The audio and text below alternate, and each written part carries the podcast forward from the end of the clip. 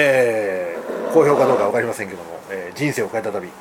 今回はですねスコッティに話を聞いてみたいと思います。よろしくお願いします。はいよろしくお願いします。はい、まあ、スコッティはねまあとりあえずほらいろんなとこ行ってるじゃないですか。そうね。あのいろいろ聞いてますけど。まあその中でもやっぱインパクトのある旅っていくつもあったと思うんですけどちょっと今日はねその中であちょっと人生変わっちゃったなみたいなのって意外とみんなないって言うんですけど あのなんかひひねり出してほしいなと思います。はいいやもうひねり出すどころかもう、まあ、人生変えたというか本当にもう唯一無二のいろんなハプニングだらけのあ本当。そうそうそうまあ旅行旅行というか、うんうん。あの1988年はいはい。8月18日、はいはい。僕が、えーっとニューヨーク州のアメリカまあアメリカのニューヨーク州の大学にはいはい。いよいよ進学、いあー。よいよもう夏休み終わって行かなきゃと。お。9月から授業だからとっていう時のその向こうに行くだから旅行でも移動だようね。素晴らしい。そうそうそう。でこれがまあそもそももう本当にものすごくやっぱはい。当然アメリカに行きたくなくて日本に友達いるしね心地いいし勉強してないわけだかうんうんうん。らあの高校卒業してからの 3か月間ぐらいね。はいはい。そうだから行きたくないとしかもなんか好きな女の子もいるしあもう全然行きたくないっていう時でもうちょっと行かざるを得ないからでそれが8月の18日で。ーちな1988年のそう。8月18日。そう8が多いの。昭和63年そう。それね惜しかった。8月それがもし8月8月8日だったらん。何の日か知ってます、全くわからない。ああ分かった。分かった。あの藤波の IWGP に猪木が挑戦した横浜文化体育館。俺嬉しいよ。それ分かってくれる人いないもその時のはい「週刊プロレス」をはい。僕は手荷物で持ってって嬉しい。でその次の号が1週間後に出るでしょ、はいはい。1週間後に出るやつを母親が買って、はい。郵便で送ると、はい。さらに1週間ぐらいかかるから 要は2週間後にしか新しい「週刊プロレス」読めないわけ送ってもらったとしても。だから全然来ないからそれまでに今言ったその藤波対猪木の号を、はい。はい。もうどれ？もう広告もうビガーパンツから何からもうここのチャームで大金持ちになるみたいな広告含めてもうずっと何回も読み直して。素晴らしいあのフルタイムドローン。の試合そうそう。そああいやもう俺本当嬉しいよ。うね。それが分かってくれるだけでも。でもこれリスナープロレスはみんなダメなんでしょあんまり好きじゃないみたい。うんじゃあもうこれぐらいで終わりで一応分かったってだけで。はい、じゃあ、じゃあこれオープニングなんで、はいそうそうそう。というでございまして、えー、ほんえー、っとなんだっけ。えー、えー、っとごめんね。はい。人生を変えた旅行。はいはい。えー、スタジオ機始まります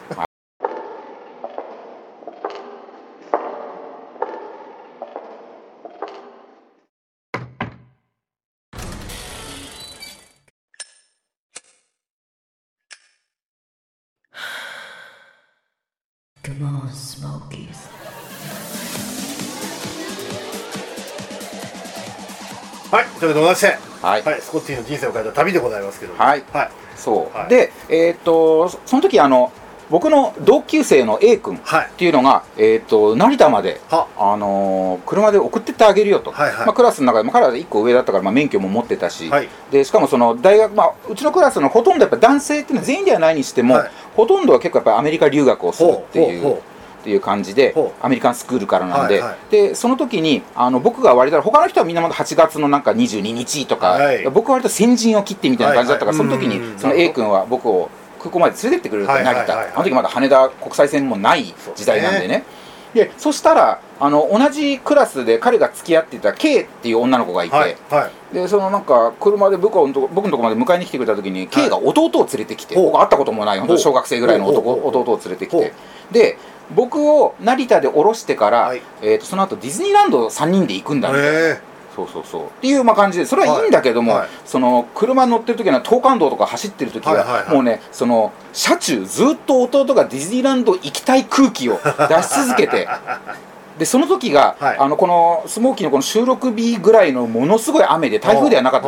もうあのとんでもないどし土砂降りで。あの遊園地でいうとジェットコースターじゃないけどあの横に45人乗れるぐらいの乗り物で、はい。最後にあの坂を落下した時に、はい。前にいる人たちに水がザバーンとかかるような乗り物ある。スプラッシュあマウンテンね。れそうあはい。あいうような感じのぐらいの高速になってて はい。とんでもないその、ね、降水量で。はいみたいな時で当然あの車もスピードあまり出せないと、はい。だそうするとあのその小学生の弟がイライラしてて、でしかもね行きたくもない知りもしないこのお兄ちゃんを成田に送んなきゃいけないみたいな。うん。メイン俺だぞと。別にそんなね ディズニーランド行ってもいいけど俺どころ関係ないだろうと。まあでも千葉ねわざわざね成田行っうん。てそこから確かにねあそこに引き返せばねうん。舞浜のところにうん。あの当時舞浜って言ってたのかなみたいな。うんそうそうそうまあいいけど。そうっていうようなのでなんかねあの車の中で納得いかない。感じでいてで、えーとまあ、成田着いて、うん。まあ、電車あの飛行機乗りであのその時あのまだクレジットカード持ってなくて、まあ、お高校生だからまずそんなの作ってなかったし多分母親なんかも持ってなかったんじゃないかな、うんうん。うんでトラベラーズチェックをおそのねあの当座の生活費用にでアメリカにまだ銀行口座ないから、はいはい。行ってしばらくして作ってみたいなその前、はいはい。本当にトラベラーズチェックしかない状態で。はあで、えー、とそれであの時なんだユナイテッドだったかな、うん。でまあ乗って、うでえっ、とニューヨークのあのジョン・ F・ ケネディ空港はいはいはいはい。JFK に着いて、うん。で JFK に着いたのはいいんだけれども、はい。やっぱりなんかちょっと遅れてて。で JFK に着いてから、うん。その僕がいるそのニューヨーク州の大学っていうのがそのニューヨーク州の中でももう少しカナダに近い結構、うんうん。ね、マンハッタンからはだいぶ離れた上の方で、同じニューヨーク州でもなんかバスで45時間離れてるみたいなそこだけでなんか東京名古屋ぐらいの距離うんうんのところで、で、えーっと JFK から今度はあの国内線のラガーディアっていう空港にはいはいはいはいえーっとバスで行くときにやっぱりその辺、まあ、そもそももう JFK 着いたのも遅かったし、はい。でラガーディアン着いたのも遅いはい。から、であの遅いだけじゃなくてそのバス乗ってる時に、うん。あの外なんかあのまさにテレビで見るようなあのパトカーアメリカのはいはいはい。はいサイレン鳴らして走ってたりとかして、早速やっぱりニューヨークとかアメリカで物騒だななんてちょっと、ね、ちょっとビクビクしながら、怖いなーなんて、はいはいはい。ね、で乗っててラガーディアの空港に着いたら、はいはい。もうその日のその僕が行くそのだ大学のそれより最寄りの空港へのそのもう飛行機がもう、はい。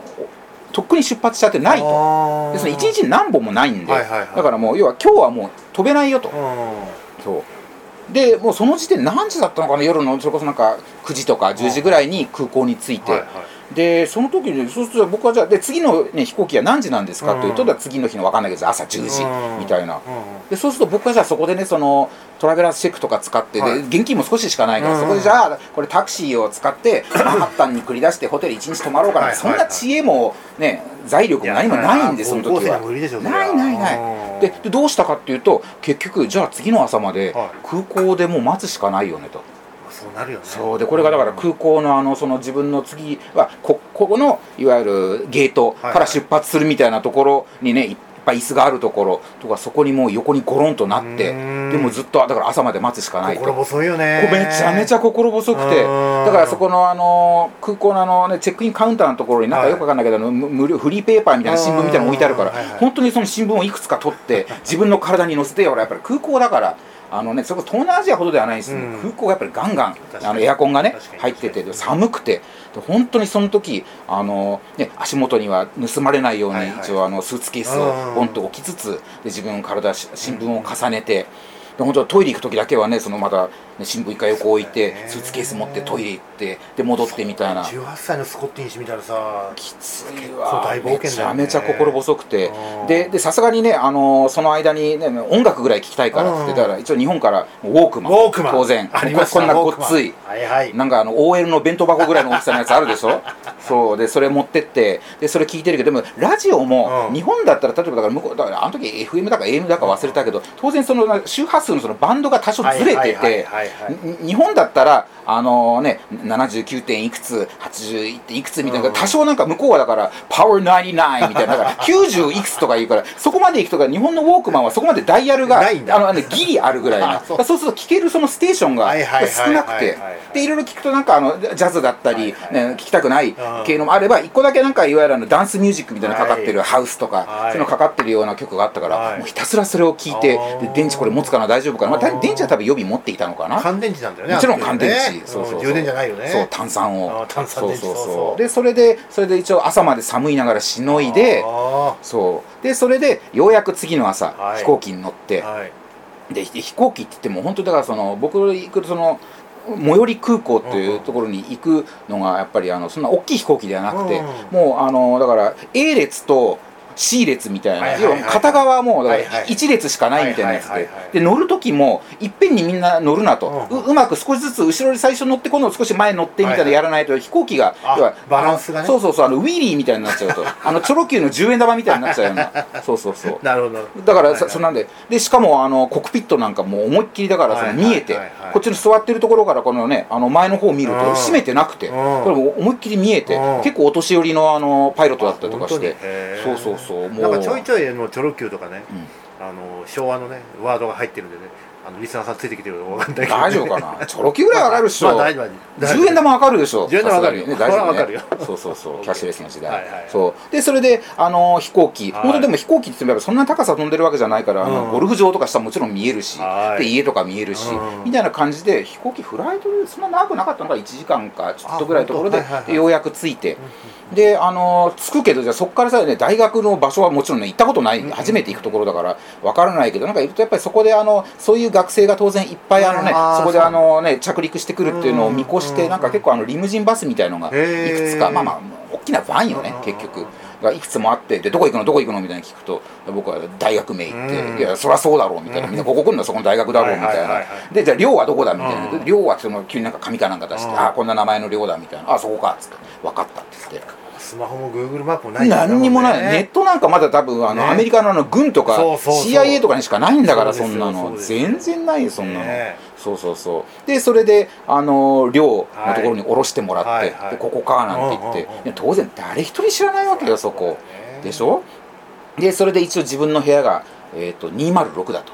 あ覚えてるね。覚えてる覚えてる。でで206に行くと、はい。でそしたらあのーまあ、僕だからその時だから、まあ、当然俺ルームメイトっているわけじゃない,、うんそこで初対面の。あの二人部屋なの？2人部屋なのに、なぜか僕のとこ行った時に、う。んこあの壁のこっち側にはベッドが1つあって、で反対側の壁のところには2段ベッドがあってはえなんで3人なのみたいな。そうそうそう。で僕はしばらくそこであの、まあ、寝てて疲れてまあちょっとあのねやっぱり時差ボケもあるしちょっと寝てたりしたら急になんかガタってドアが開いて、はいはい。おおって言ったらなんか入ってきて、うんうんあのアメリカ人の白人の、ね、男性が男の子がはいはいはい2人入ってきてで、ね、一応自己紹介してうん。日本から来たんだみたいな言って、うんでってなってからそうするとかその入ってきた2人がはい。ものすごい仲良さそうに、ええ。まだ大学来てするから初日とか2日目とかのはずなのにものすごいなんか昔から知ってるような感じで仲良くなっおてえ俺いきなり孤立？みたいな。なんでこの2人こんなに仲良くなってるの？と思ったら後々聞いたら、はい。その2人は同じ高校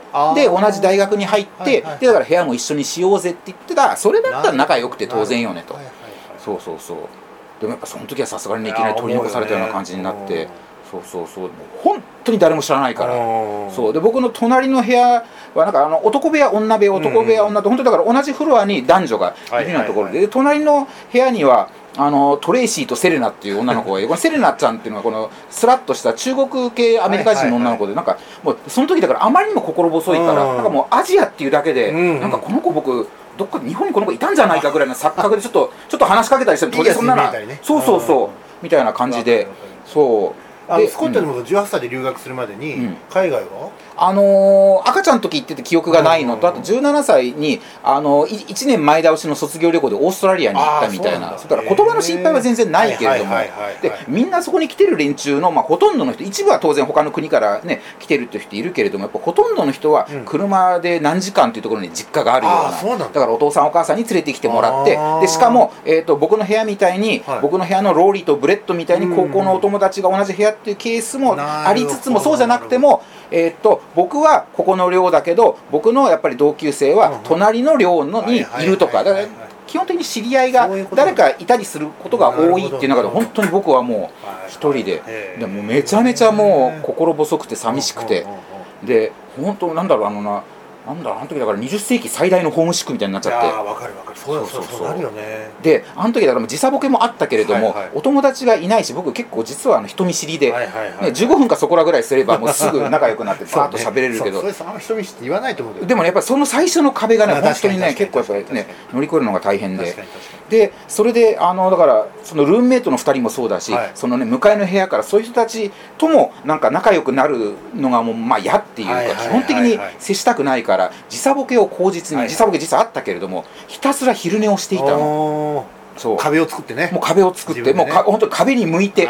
そう文字通り。本当に壁に向いてはい寝てて、でそれで、あのー本当に寝てる時もいっぱいあるけれども、うん。結構最初の人生初の時差ボケだったから結構やっぱ2週間ぐらい取れなかったのもあるけど、うん。それだけじゃなくて、はいはい。寝てるふりをしてれば僕に話しかけてこないと誰も。ほっといてくれると。確かにでなんかあの僕の部屋にいたローリーとブレッドはやっぱりう早々に友達を作ったりするから、ううんちらの部屋にも入ってくるわけ他の人たちが、はいはい。そうするとやっぱ入ってきた人彼は？って聞くのなんか寝てるけどみたいあー。なしょっちゅう寝てるけど。そしたらやっぱりこっちのローリーとブレッドは、まあ、特にローリーは非常にそこはあの、まあさなんだ優しいというか、うん。うん彼はね日本から来ててね、うん。うん。すごい疲れて寝てるんだみたいな感じでだからあの起こさないでやってみたいなうーんみたいな感じで僕をバカにするとか人は、入ってくる人を含めて一切なく。ああいいやつらだね。そう。で僕はそのほらベッドのいわゆるその壁に近いところとかキュッと寝てるから、そうすると僕の後ろ背中の後ろの部分僕のベッドの部分余ってるわけ、そうすると部屋に遊びに来た人たちはそこに座るのよ僕寝てるのに。いやそうすると僕はソファーの背もたれみたいになってるわけある意味。寄っかかってくるやつまでいて。だから結果的にそこで僕にあだ名がついたの。スコットって名前を覚えてもらう前にカウチというあだ名がついた。本当に。嘘じゃなくて。でもこのカウチっていうあだ名がついたおかげで、はいはい。結構まあ人気者になってキャラが立ったね。そうだからみんな、そうだだからあのカウチってカウチって呼んでって言ってキャラが立って そこでようやくあああのローリーとブレッドの一緒にいる日本来たカウチねっていうところででそこで結構仲良くなってからそれいわゆるカウチのふりをする必要がだいぶなくなって逆になくなったと。そうそうそう。カウチのおかげでそう。カウチのふりをする必要がなくなった。っていう。あそうそうそう。逆説的な。でそこからまあ少しずつちょっとお友達ができたりとかしててそう。あのねホームシックもまあね徐々に当然。うんねだしその2週間遅れの次の週間プロレスも届くし ファミ通も届くしジャンプも届くしひどいでしょ？日本語ばっかり親に本当にいや 親アメリカの雑誌はほら向こうでいくらねプレイボーイでもハスラーでもあるからね。あそうそうそう。そんなのねあの買って。はあ。そうそうそう。でそれでまあ少しずつ友達ができていったりとかしたけど本当にその最初のやっぱりそのまあ旅行っていうかアメリカの大学へのねその旅移動がもうめちゃめちゃ心細くてもう空港から寮から何からそうだよそうねそう。いや今の時代でも心細いと思うよ。うんね。一人でねアメリカに例えば留学。でもねまだやっぱ多分ねネットがあるから、そうね。いざとなったら検索すればなんとかなるっていうのが本当にそんなのないから。ないもんね。いやそうなんだよね。うん、そうでも僕はあの、ね、その時それだけあのカウチ代って人と喋るのを避けたりしていたけども、うん。おかげさまで本当に向こうでいっぱいお友達ができて、はい。で僕一個はそのアメリカに行く時に決めていたことがあって、向こうにいる時に日本人の友達は基本的に作らないと。できたらもちろん別にねわざと、ね、冷たくするとかはないけれども、要はあの僕に欠けているものは何かっていう自分で分析した時にアメリカに行った時に英語は喋れると。しかもあのアメリカで彼らがテレビで見て MTV で聞いていたような洋楽とかは僕は僕で日本ではい。テレビ神奈川のおかげで、はいはい。もうそんなのもいっぱい見てるからもうねホーランド・オースターデュラン・デュランだマドンナだそんなのも全部知ってるから。ね。そうそうそう。あとあの流行ってたもんね。ファンキートマトとかね。あと小林克也のね。そうそうそう、Best in USA みたいな。そうそうそれそれ Commodores, Doobie Brothers, それ coming up それ next それみたいな。そうそうそう。そんなようなね。見てた。そう、見たりとかしてたから、洋楽はもう全然 OK だったんだけど、はいはいはい。やっぱり僕には何が欠けてるんだった時に、うん。やっぱり向こうのいわゆる生活に根付いた文化みたいなところって、すごくわかりやすく言うと、はい今一個クイズ出すけれどもはい、えっと、サザエさんに出てくる猫の名前は？みたいなそういうような、誰でもわかるでしょとはいはいはい。いくらちゃんはなんて言うの？って言ったら、はーいとか、バブーみたいな。でもある。もんね。そうそうそういうようなもの、テレビだと例えばね「あの太陽にほえろ」だったら、はいあのボス石原裕次郎は必ずブラインドでこうやってね指で下げて夕日見るとかそういうのってはいやっぱり向こうに住んでないと言葉分かってたとしても絶対分からないと。だからやっぱり僕はアメリカで最初分かんないからで分かんない時はもう質問しようと、はいはいはいもう別に恥ずかしくもなんともない。僕は日本にいてうん。分からないんだからと、うん。だから分かんないことは聞いて、はい。で今で言えば「えあサザエさんって聞いたことある。あ猫いるの？なんて名前なの？うん。あタマって言うんだ」みたいなのを、はいはい。まさに日本にもあのなんか愉快なブレイディ一家っていう僕は分かんないけど、うん向こうで本当にあの結構みんな「ああブレイディバンチ」みたいなって例えへよー。日本で言うと「ああサザエさんといわゆるうんマスオさん状態ね」みたいはいはいはいはない。そういうようなことがよくあるからあそういうところはやっぱり勉強するためにはうん。海外から来ている人とか日本人と一緒に住んでると何にも意味ないから,、からそこはもう積極的に、うん。あの本当にだから向こうの人たちとだけ仲良くして、っていうところでだからおかげで結構そういうことを覚えたりとかして。てそうそうそういやでもそれはでもいい経験したってことだよね。もうねだからあのさすがに人見知りはいまだにちょっとねあの全部は治ってないにしても、はいはいはい。でもやっぱりあの寂しかったあもう,、ね、もう心細かっ確たあの本当にね数日のおかげで人間としてだいぶタフになったなといやーそう思うだと思いますよ。そう。よくわかりますそれは。ね。うん。しかもねうちの大学っていうのが、うん。あのすごく広くてあの自然になんだろうあの恵まれたすごい景色の素敵な大学であの湖があったり、うんうんであのうちの大学っていうのは結構その、はあの割と自然に恵まれていたり、はいはい。あの景色とか結構素晴らしいところで、うんあの大学の中に校内にあの湖があったり、あとは冬にはあの全部凍っちゃって流れが止まる滝があったりとか、か公園みたいな。そう本当に自然公園みたいなところででしかも、ね、谷があって、はあはであのその谷の上に吊り橋があるの。結構有名な。でその何を言いたいかっていうと、はい。その吊り橋でやっぱり年に何人か飛び降り自殺をすると。はあ本当にね僕もだから最初あまりにも心細くて、はいはい。その橋がねちょっとね魅力的に見えるぐらい 危ない精神状態だった。本当に。そうそうそう。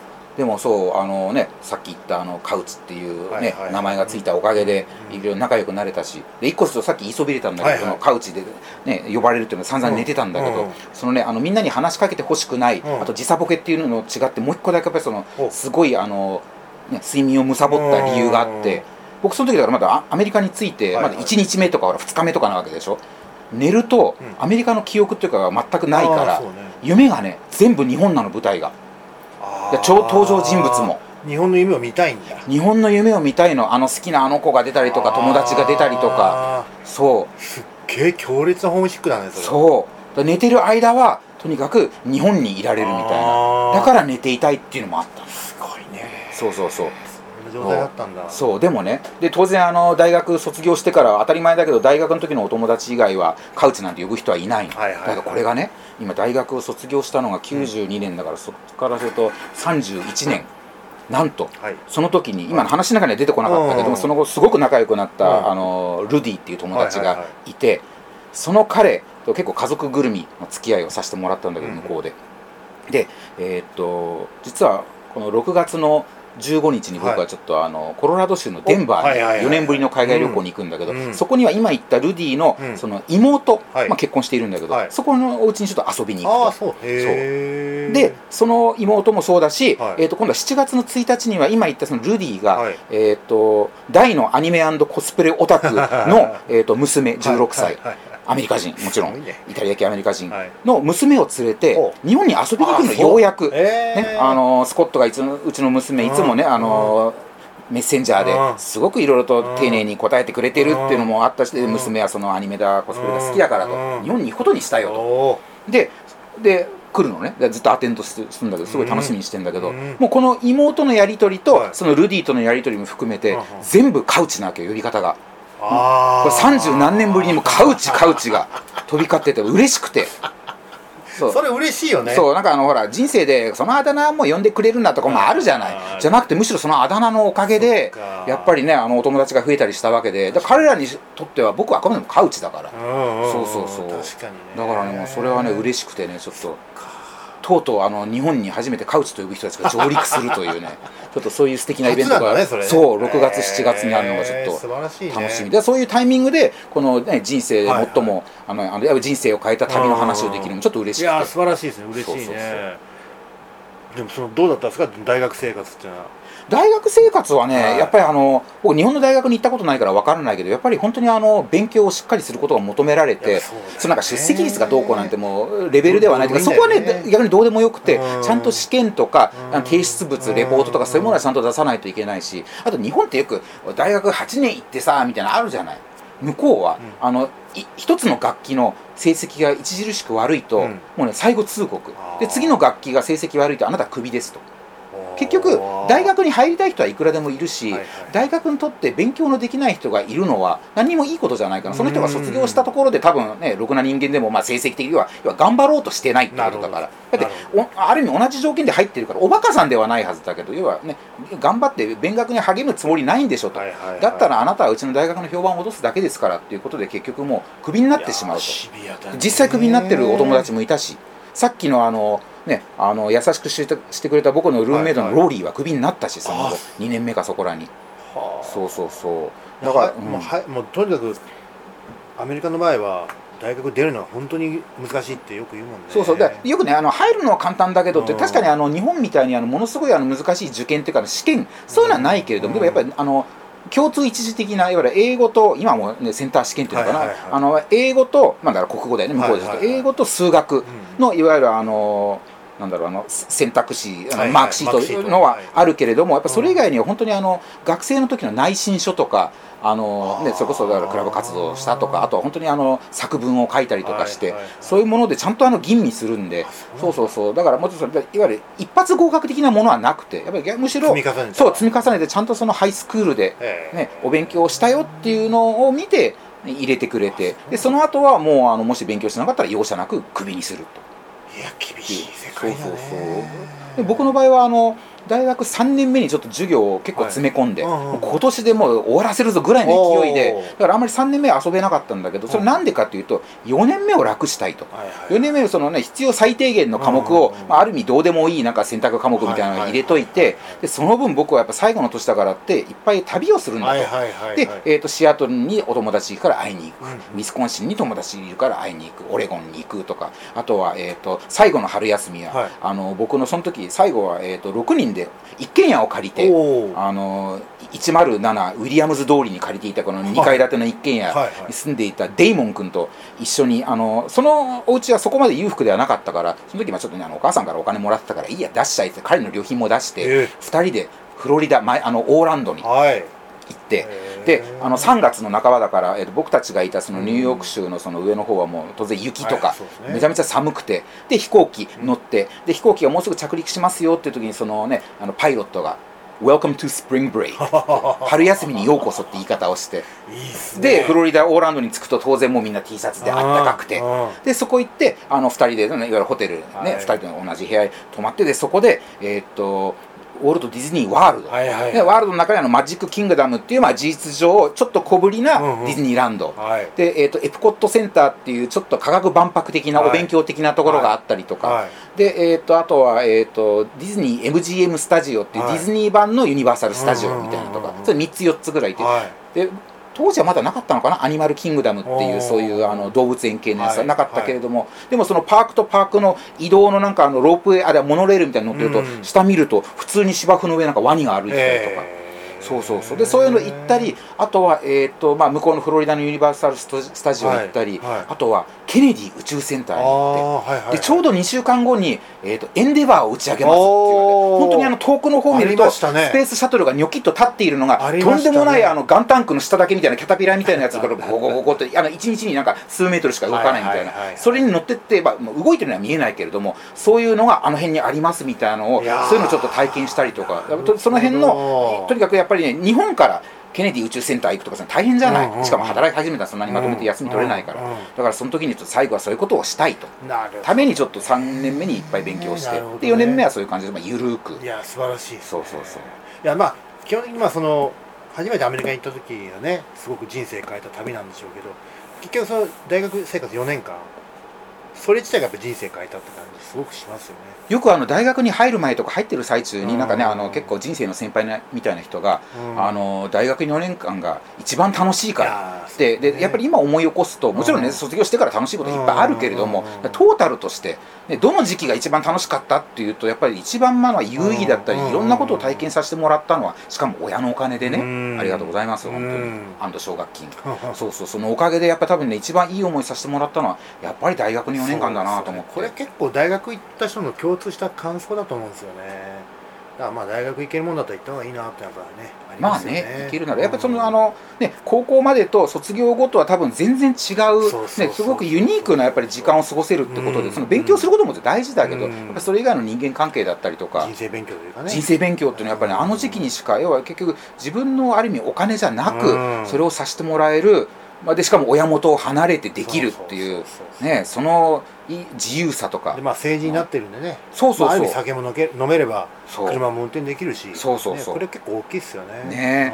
うん。そうだからああいうあの時期はやっぱり素晴らしかったなと思って。いやーなるほど。まさにこういう話はねスコッティしかできない話なんで、ねはい今日は非常に良かったですね、これそう。聞けて、うん、でやっぱりあの今振り返って思うのはやっぱり、はい。あのね、豪華な旅である必要なくやっぱ旅するとハプニングがあるし、普段やっぱり見られないものとか、まあ、今当たり前のこと言ってるけどやっぱりそれがねやっぱりできることによって自分のそのあの守備範囲は広がるし興味の幅も広がるしそこから人生って広がってて新しいお友達会えたりとか楽しいことしかないんでね。絶ね。対にやっぱり国内でも海外でも何でもいいからねやっぱり旅行って行った方がいいなと思って。動くべきですね。ね。なんかこの番組の元々の趣旨に一番あった今最後の。今までだいぶ脱線したでしょ本当に ねどどこの店の風俗がどうだとかその話だけど 嫌いじゃないけど。